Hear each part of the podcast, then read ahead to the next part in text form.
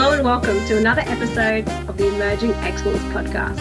I'm your host, Felicity Furey, CEO and co-founder of We Aspire. Today we've got a fantastic guest lined up for you. I've been watching her career over a number of years and been so impressed how she's been able to accelerate it and be in a global occupational hygienist role in a really short period of time and from an early age. Today we're going to deep dive into her secrets of success, how she managed to get there, what it takes to lead, and just how she's done it in this global, ever changing environment. Let's welcome Samantha. I'm super excited to chat with you today. We've known each other, we can say, for a number of years now. And you're currently in Switzerland. Is that right? Where exactly in Switzerland are you today? I am located in Brig in the mountains. Beautiful, beautiful. And we worked together a number of years ago when you actually were part of our millennial leadership program. We first were kicking off We Aspire, and it's been amazing to see your career journey grow. You're currently leading a global organization in the industrial hygiene space. You've got a global role in industrial hygiene you're in this big you're like a big dog in leadership. How did you get there? Is it something that you imagined that you would go into in your career when you started as an occupational hygienist? And for those people in australia it's the health and safety space um, i guess is what we would call it here. Yeah uh, i think first of all i never even imagined i would go into occupational hygiene. Like many people i didn't know that was a thing. I didn't I also didn't really imagine myself in a leadership role. I think it kind of came about when I found the field. So, in the field of, of occupational hygiene or worker health and safety, mostly the health aspect, you I think you kind of inherently have opportunities to become a leader. And because we work, basically, our goal is to, you know, we serve the working population. We make sure, you know, that they don't have exposures to noise or chemicals or that we raise up any concerns they may have in the workplace. So you kind of start to lead in a sense of you bring information up towards the leadership, maybe on the site level or within a company. And it's a really good opportunity, I think, to to uh, to start to explore what leadership looks like. And I think for me, yeah, yeah, I think for me, I I started really even as a student already in professional organizations, and that's where I also found uh, what leadership roles could look like. And there's such a misconception about leadership is that it's when you become a leader, when you have a title of leader, or when in your professional career you've got 10 direct reports, then I'll be a leader. But actually, the behaviors of a leader actually start much earlier in your career and you're practicing and developing those over time. It's not suddenly, oh, when I, I, heard someone recently say, oh, when I get the leadership role, I'll behave like a leader. And I think it's sort of the opposite. We need to be behaving much earlier. Has that been your experience as well? It sounds like you've been practicing a lot of these skills throughout your career, even from a very early age before you've actually got into the leadership position. Yeah, absolutely. For example, you know, being on a site, also maybe a little bit about my story. I grew up in the US and I did my studies in the US, but I took my first professional role in Switzerland. And in Switzerland, occupational hygiene is is much less known than in the US. And so I was always on my own actually in all of my roles and gave me the opportunity and almost forced me to to practice some of those leadership traits and to uh, build that muscle i think because i had to explain what that even was within my company and, and to the site leadership. You know they knew they needed an, an, occupational hygienist but in a lot of cases they didn't really know what what that meant and what the role was really about and and their responsibilities towards workers and vice versa. For a lot of workers it was also about learning how do i protect myself? How do i stay safe? And in doing that you communicate a lot um, in all directions. And and you it's a subject matter expert role so you really uh, you have the know-how and you help the people understand, but you also sometimes need to fight for other people and and serve other people. It's such a good point. I think some of those skills that you were just highlighting were around getting people on board with ideas, having a vision, inspiring people, creating change. Then there's also a piece around communication and really getting people to do stuff. And I feel a lot of a role of a leader is around how do I motivate someone to do something? And I think sometimes it can be even more challenging in a volunteer situation or when you're not their direct boss because then you have to use other powers or other you know tools that help motivate and get people to do things. And sometimes i think it can be more challenging. So did you find that that was a lot of your role was not convincing people persuading creating change within organizations? Was that a big part of what you did early on? Yeah two two examples come to mind actually. One is you cannot imagine how difficult it is to get people to care about their own health people you know we we think we often deal with long term uh, potential long term health effects. And so, getting people to do something today that's going to affect them in 20 or 30 years, it's really hard for them to imagine that. And I think, you know, sometimes we also, even as occupational hygienists or, or nurses or doctors, even, we might make decisions that, you know, it's fun right now or it's it's more interesting right now or it's nicer to have the piece of cake right now. But it's gonna might affect us down the line. So the point is that it's really difficult i think to to convince people to care about their own health sometimes. And that is one one area of attempting to persuade and i think it's a lot about awareness and and communication. The other one is exactly like you mentioned in a volunteer role. So yeah i think when i was really young and got involved in in these volunteer organizations I was really interested because we had a lot of we had a couple local sections from various organizations that took us in as students and uh, really supported us. And it motivated me to want to give back. But in volunteer organizations the, people have different motivating factors for wanting to be involved. And sometimes for example in my experience i was very much supported as a student and it motivated me to want to give back and in a lot of cases, uh, seeing that it's kind of all hands on deck in these organizations and chipping in to help out and just asking what I could do really brought something back to me uh, in multiple ways. So, just in terms of, you know, gaining information and knowledge, b- building a network, and also leadership positions started to come. Sounds like, uh, personally, I volunteered a lot, and I think I got my best leadership experience volunteering. And I used to think volunteering was, I don't know, kind of like not as good as being paid to lead. And I think I was like, oh, when I get that leadership role, then I'll like seriously be a leader. But it can be, like you said, there's so many different motivations for people who are volunteering it could be well i want to put this on my cv i want to you know get into this course therefore i'm putting volunteer hours on my resume there's a there's a whole range of different motivators. And so I think it's not as easy most of the time because people cannot respond or they can just whatever. There's not as many consequences when if it's your job. I mean, sure, there's reputation stuff and I think it's heightened at work, but I think sometimes it can be more challenging in volunteering situations. Mm-hmm. I'm saying nodding. So, yes, I'm going to change questions. So, actually, I was going to ask another question around when you're in those situations and you have to you know, get people on board with their health. Obviously, they, that's something important for people. They should be they should be wanting to care about that. Did you find certain things worked better than others to persuade people? Was it around storytelling? Was it around the consequences? How did you motivate people in that situation? I think it varies. Everybody's different. And sometimes it's a story about an experience that you've had, you know, with another worker, or it can be a story projecting what can happen in the future. And sometimes it can be just giving information. Sometimes people don't realize that by not acting or, not doing what is prescribed in the workplace, for example, that they don't really see what the consequences are but it's because they don't necessarily have the information to to understand that either so sometimes mm. it can be as simple as informing people of of what can happen yeah so you've gone to switzerland you've started this role early in your career you're doing all these amazing leadership things taking initiative doing things that i guess you they probably didn't teach you at uni or that you expected to be doing so early on now I've seen you know your career just in the last few years. I feel like rocket ship. That's not even the right word, but the trajectory has been amazing. You're now working globally. I think is it 34 countries and 100 and something sites. Tell us a bit about your role now and the kind of leadership that you're doing today. Yeah. So our team, our company is is like you said located in 35 countries. We have about 150 sites globally, and um, our team is the corporate EHS team. We're set up as a center of excellence, some regional directors, and then we also have kind of a dotted line to the sites, if you will. And so my role is in the Center of Excellence, and I'm the Health Programs Director.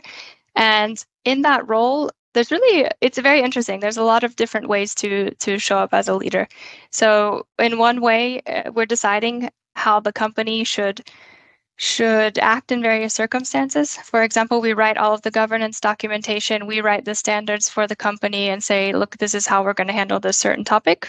Uh, at the same time, we also support in auditing and making sure we, it's kind of the feedback loop to see are the sites implementing these things or how can we support them.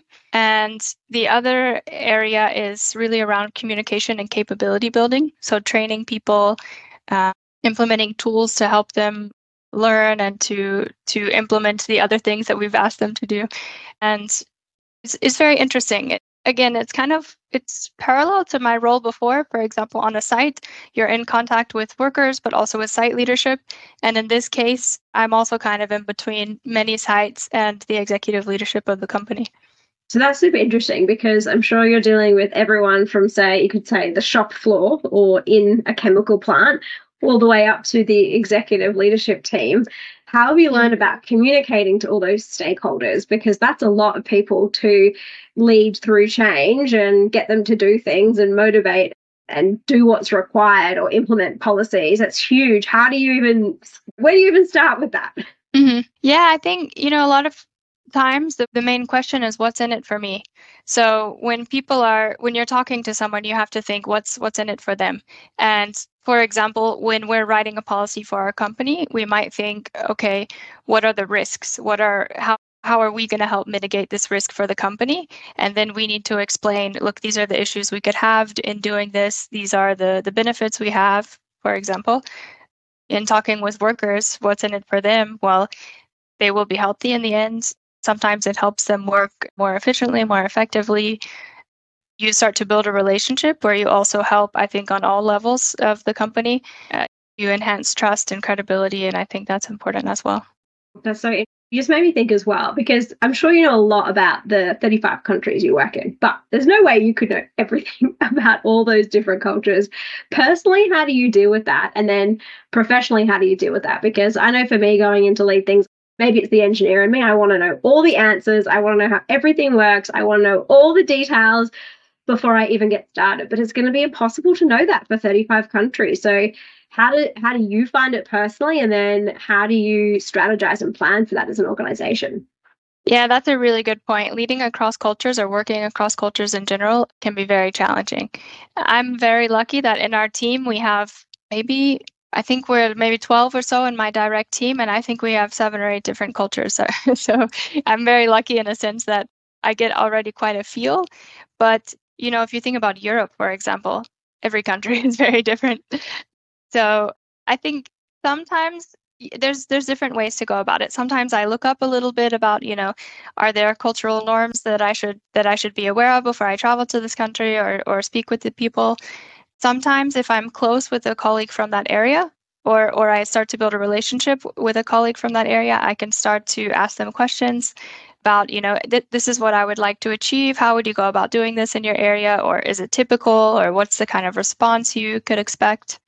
Um, I'm very lucky as well that my volunteer role in a volunteer organization, I we operate in a lot of the countries where we have members from this organization.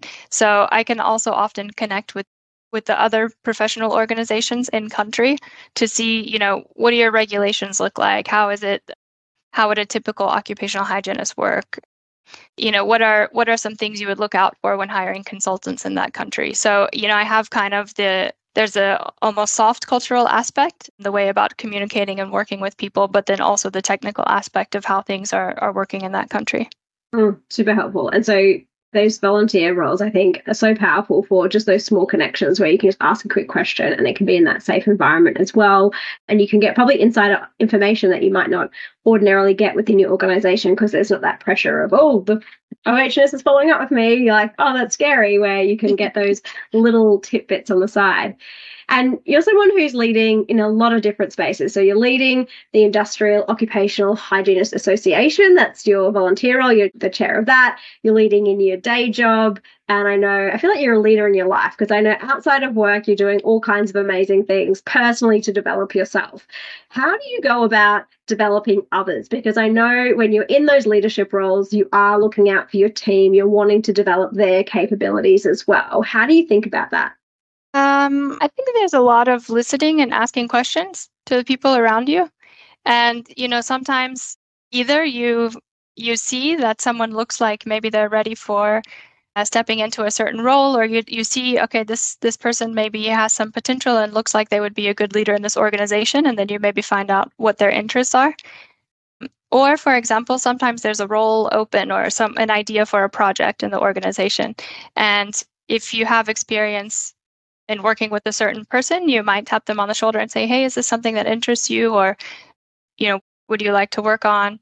And i think that figuring out what people what people's strengths are one mm, where they would like to develop but also what their interests are. Because i think again in the the space of the volunteer world if somebody's not that interested i don't think they're really going to take it on you know they're not going to feel ownership. So finding something that works you know it, it sparks their interest it's something they can hold on to but it's also something that the organization would like to achieve is probably the best way to marry those things together Absolutely. Such a good point. And one thing we look at often is people say they want to do something and then their actions sometimes are not correlated or they're a bit different. And I felt like this happened particularly when I was volunteering and in those committees where people go, Yeah, yeah, yeah, I want to be a leader. Yeah, I want to take initiative, but then they don't take the action. And I think that action really reflects their ultimate motivation. Have you found that as well? Is that's the actions are more correlated to actually saying and how do you go about handling those situations? Yeah, I think that's that can always be a case in, at work or in a volunteer organization or I mean, even in your life. But I think the the best way to go about it is getting to the bottom of it. Sometimes people just say yes to too many things, and you might contact them and say, "Hey, look, you know, if this doesn't fit right now, we can work on it later, or we can find somebody else." Sometimes people just want a title. uh, sometimes they just want the title of board member. And if it's not very helpful for the organization, then you also have to have a conversation about that as well. Yeah. You're someone who's been looking into leadership and researching it for some time. What would you say has been the best advice that you have received throughout your journey? I think to lead yourself first. This is one I think you're also pretty familiar with. The concept of lead yourself first, I really came across in, in MLP and but it's it wasn't uh, it was just a really good way of framing with the title for me. I think getting to know yourself as well as you can uh, getting to know your strengths your weaknesses your interests where you like to work the most how you like to work the most. This is this can be really powerful and i think in in doing all of that you, get a very very strong sense of self-awareness. And mm. for me that's one of the I think the most important leadership traits. So good. I, I actually recently did the Gallup Strength. It was only a couple of weeks ago, and mm-hmm. I was like, oh, okay, like, well, yeah, another another personality test. And then I learned all this stuff about myself. Of course, we love learning about stuff about ourselves. I was like, I didn't know that was one of my strengths. I'm like, oh my gosh, it makes so much more sense why I've been doing these tasks and avoiding those tasks. And I feel like it's almost yes. sometimes. And I feel no matter which one you do, even if you if you chuck out half the stuff, it's so powerful to learn about yourself. And it's funny, right? You think out of out of everybody we should know ourselves the best, but there's often hidden gems and they can really unlock those motivators and drivers as well. Yeah, and I think sometimes we almost force ourselves into a box or, or an area where we think we should be. For example, my field is very technical, industrial hygiene. I mean, it's it's a lot about measurements and calculations and putting controls in place and measuring again. There's a communication and a sort of soft aspect to it, but it's very it's pretty technical. And I always thought that I needed to be that super technical person. But when I did, for example, my strength finder, m- more than I would say the majority of, of my strengths are in the relational area and mm. uh, I, it just really helped me understand better why I why those are the parts of my job that I love the most is connecting with people, exchanging information. You know, for example, if one site has an issue, connecting them with another site to make that to start to build that relationship and mm. share best practices. It's not that I need to find the best technical solution for them, but I get the most joy out of being able to connect them. And same in, in the volunteer organization as well. And that's the biggest trap that emerging leaders can fall into, particularly in technical organizations, is, and I've certainly done this. I remember when I moved from engineering into project management, and engineering is, was just one component of leading a project. There's budget, time, cost, quality, all these other things. And there was such a pull for me to go back to what I know, which was the technical piece. And I think when you're an emer- emerging leader or when you're going transitioning into those leadership roles, that's often the first big leap is putting you know stepping away from that technical side of things and then stepping more into the influence leaving that control going to work more with people. Did you find that transition difficult? Or because you have a struggle with people was it a bit easier for you?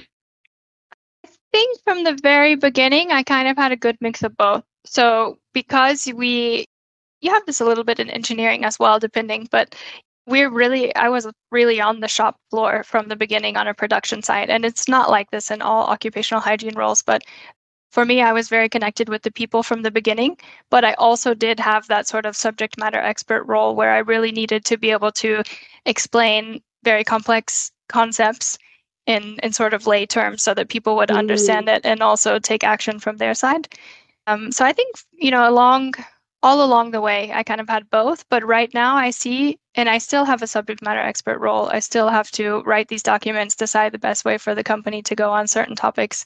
But I get, I'm further away from the field now. And mm-hmm. so, in terms of helping people with practical advice, I'm, I'm always conscious of the fact that I might lose that more and more. And I, yeah. I don't like that because I don't want to be the person that is kind of, uh, that can't directly help them. So, yeah, absolutely. I struggle with that part it is tricky. Me too. And it's that like I feel like such a pull, and maybe it's a human being thing of just wanting to control things, and you know, yeah, not having the answers like we talked about earlier can be challenging for me. And so, yeah, I think there's that comfortableness you've got to get with your team, with the people, that trust that you build across the whole organization that things are working well. And I imagine actually in your role there'd be a huge amount of trust with people on site as well. Yeah, exactly. I mean, we we guide them. We help give them the tools and resources that they need but we also can't i mean we're a very lean organization and we have 150 sites like i mentioned so we do really have to trust that they're going to come to us also when when there's an issue or you know when even if it's about resources or if it's about know-how um, meaning that we should also build those relationships because if not they're they're not going to come to us so mm-hmm. there's there's a large amount of trust and and I think communication from both sides. Yeah, absolutely. Looking back, you know, you're someone who's progressed really quickly. It's super inspiring to see how you've jumped up. I think one of your promotions was four levels, you know, above where you were, which was extraordinary to see.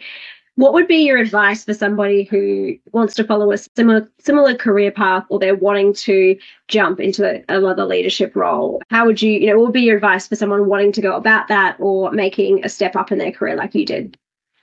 I would say don't hold yourself back. Raise your hand if somebody is, you know, somebody's tapping you on the shoulder and saying, Hey, I think this could be something for you. Don't let yourself get in your head and say, No, maybe I don't have the experience or or maybe I don't have the knowledge. I'm not saying you should should go full speed ahead if you really don't have knowledge about something, but uh, take let people support you, let people help you, and let people identify as well for you when when they think that you can do something because I think when you're young you might you might hold yourself back. I think also raising your hands for opportunities just to get to know, you know, different topics, different people, understand how things are working, be willing to learn and, and soak things in and just try to figure it out along the way. And I think that that also helps progress because you might start to see connections that you didn't see before. You might start to see possibilities or new roles that you might not have thought would be for you. That's awesome advice. And I think you sort of touched on this was around is that visibility of opportunities as well. I think we need to be open minded to actually see opportunities that are coming up and also being in a position where people are tapping us on the shoulder for those roles as well. So often when we work with young people, we say, you know, how could you get yourself in the room? Is there a special project you could work on that might not necessarily be as part of your regular job, but will help you give that visibility to an executive team or to senior managers. Is that something that you've tried out as well in gaining visibility to get those taps on the shoulder? Yeah, tried out is, I'm not sure if it's the right word in the sense of I didn't really, mm, like I mentioned in the beginning, I sort of just fell into it in our, because of the field, I think, and mm. because you know, we did have so much support in these professional organizations as a student that it really motivated me to start raising my hand and start taking an interest in, in helping out. And I don't I don't, I don't know that I consciously said, oh, if I do this project, I'll get this next role, for example, or if I raise my mm-hmm. hand for this opportunity, I'll get this next thing. Just, just an example in joining IOHA, where now I'll be the president next year. I really, someone from, we're an umbrella organization of sort of member organizations. And when the person from the Swiss Occupational Society, Hygiene Association stepped off the board, they there was a gap and they said would you like to do this? And i said actually yeah that can be interesting because i have the global role and because anyway i'm i'm from the us and i'm living in switzerland i think it's interesting to connect occupational hygiene across these cultures. So i said yeah sure i'll do it. And uh, i don't know i just got involved in a couple different committees when i started and i didn't at all think that the work that i would do in those committees would lead me to becoming part of the executive committee and, and now president mm-hmm. but I just took an interest in it and it turned out that way. I think that's really powerful because you're not going in expecting something or having, you know, a I don't know, not obligation, but yeah, this expectation of like, if I do this, then I will get here. You're genuinely interested, you're exploring things, you're passionate. And I think that can go a long way in you're someone who they can see that keenness in you. And so they're wanting to get you involved because you have that that passion. And that passion can come from i think you know just a genuine interest in the industry but it could also be i'm passionate about developing myself or i'm passionate about learning something new. Whatever your passion is i think you can find an angle to to do something and keep going with it. Yeah. Yeah. Yeah. Absolutely. Question for you. I'm going to change tracks a bit what would most people disagree with you about leadership? And I have loved asking our recent podcast guest this question because it's always so fascinating to hear people's answers. Samantha, what would you say? I think we touched on it a little bit in terms of career path. And for me, and I think you have this in engineering as well, there's always this typical ladder. You need to have this much experience and this technical know how and this title before you can move to the next one. And I don't think it has to be that way. I do agree that, that we are in technical fields. There is a certain amount of knowledge that, that needs to be had before moving on. But at the same time, there are different types of roles. And I think if you get to know yourself and what you like and what your strengths are, you don't necessarily have to progress directly up that ladder. But maybe sometimes you go horizontally, which leads you up to a different role a couple rungs up, for example.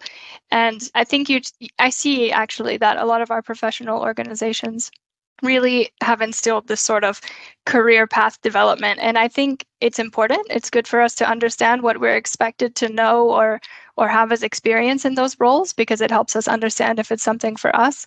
But i don't think we have to stick to it exactly by the book as it's written. Absolutely. Yeah. I hear people often saying oh they need 20 years experience in this before they take on that opportunity. And here we take a step back and go well what are those qualities and skills that we actually want? I actually feel like my thing what would people disagree with you on leadership is very similar to yours if not the same.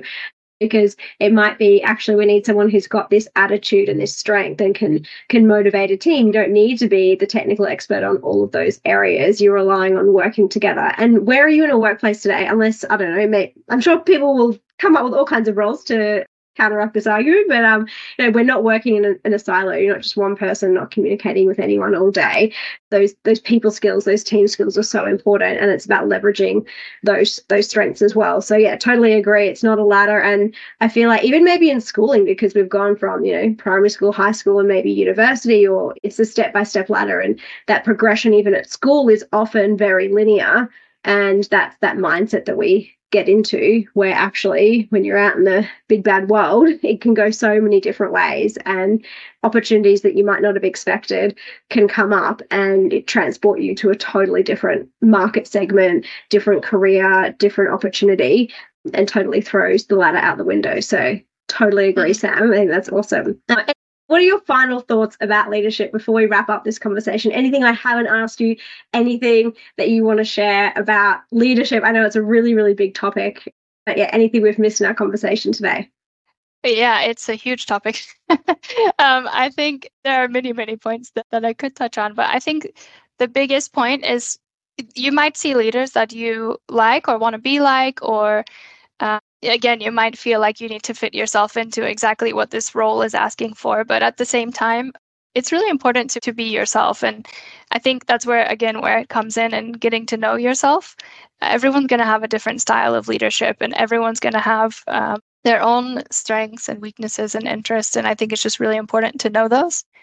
And um, I think something I would also mention, just as a last point, is aside from that, a really important leadership trait to me personally is is to have someone that's approachable because I think that's how you get to know get to know people, get people to open up to you, get to understand. I think it's important to ask questions and listen, but if you're not someone that's approachable, I don't think you're going to get that opportunity. So I think it's important to to be approachable. Couldn't agree more. I think you get so many insights and people actually are willing to share openly with you. And mm-hmm. I think even approachable can kind of come into, I know for me, I often want to have everything handled and look handled like I've got it all together. And can also come across as not approachable as well like oh you know like like almost like a back off or just like i'm putting my walls up so i think it can appear in so many facets whether it's like oh i'm trying to have everything handled and that vulnerability is such a powerful tool to to open. I'd love to add a question to that then if um, which is you know what how do you um, how do you how do you develop yourself in being approachable? Is it something that you've deliberately worked on over your career? Yeah that's a really good question. I think there's there's even physical ways of being approachable in the sense of for example if i go to to a production site i'm likely not going to wear a suit and and high heels. One because it doesn't make sense. I need to put safety shoes on anyways, but but I don't. I want to be able to seem like someone can talk to me, and people know. Okay, corporate's coming, but mm. they don't. If, if you don't seem like that, they'll still talk to you and open up. And it's very different across cultures as well. But I think you know, dressing audience as well. For example, dressing like I'm going to the production site or dressing like I'm going to the head office when I am. Uh, I'm not going to wear the same clothes I would wear on the production side, I think, in, in the head office. And it's a very simple thing, but I think it really changes the tone of your role changes also Absolutely. throughout different meetings or days. And I think that's one way. And also just listening not always even if even if you do or you think you have the answer just listening you know to make sure that you understand it fully before you give that response or or that you understand why people are are coming to you really and not that you just mm-hmm. make assumptions about it. That's so powerful. I'm just reflecting on all the conversation. So obvious when people don't listen right? And you, it has that it gives you a feeling and you know that quote around people remember how you made them feel. Mm-hmm. and yeah if you're not so obvious when people are not doing it. It's such a powerful tool, I think, to really connect. And love what you said about dressing for the situation. It's almost, you know, meeting people where they're at as well. I know when I go speak to school students, I try and dress a bit more fun or, you know, even be approachable to that audience compared with if I was walking into a boardroom. And it reminds me as well, another sort of lens to it could be also presence. How do you create that presence with people? So it's, being approachable and balancing with having people listen to you at the same mm-hmm. time. And I don't want to say taking charge because I think you're right, as a leader, you need to listen, but there's a balance between all of those different elements. And something I've worked on is even just my facial expression. I did a lot of mm-hmm. I do a lot of speaking, and so presenting in front of the mirror has been really powerful for me to notice what the expressions of my face do when I'm not really thinking. And yeah, I got some uh, angry faces, so I've definitely been trying to work and improve on that. But that's a simple one too, right? Of literally, you know, tell your face what you're thinking, or you know, maybe not tell your face anything, but you know, get your face to represent what you want as well. And I can see you've got a big smile on your face as I'm sharing this, Sam. Is that something you've thought about too? Oh, I'm taking this away for sure. I don't done it from time to time if I really have a big presentation coming up, but I think just general conversations also with my team. I should probably know a little bit more what I uh, how it's reflecting what I'm thinking. a lot of hotel rooms have seen my angry face, pacing in front of a mirror trying to practice my presenting. Yeah, it's it's very helpful exercise. I'd recommend it. But yeah, it's uh takes some bravery as well, confronting, oh, that's what I actually look like when I say that. So Amazing. Well, this has been awesome. I'm taking away being approachable and how I can really listen better to people. So, thank you so much for your amazing insight, Sam. It's been awesome talking to you. Thanks for being a part of the Emerging Excellence podcast. And you're definitely one to watch. I, you're doing so amazing already. I don't know how much further you can go up because you're already top of your game, but I'm excited to see the rest of your journey and what lies ahead. Thank you so much. Thank you so much, Felicity.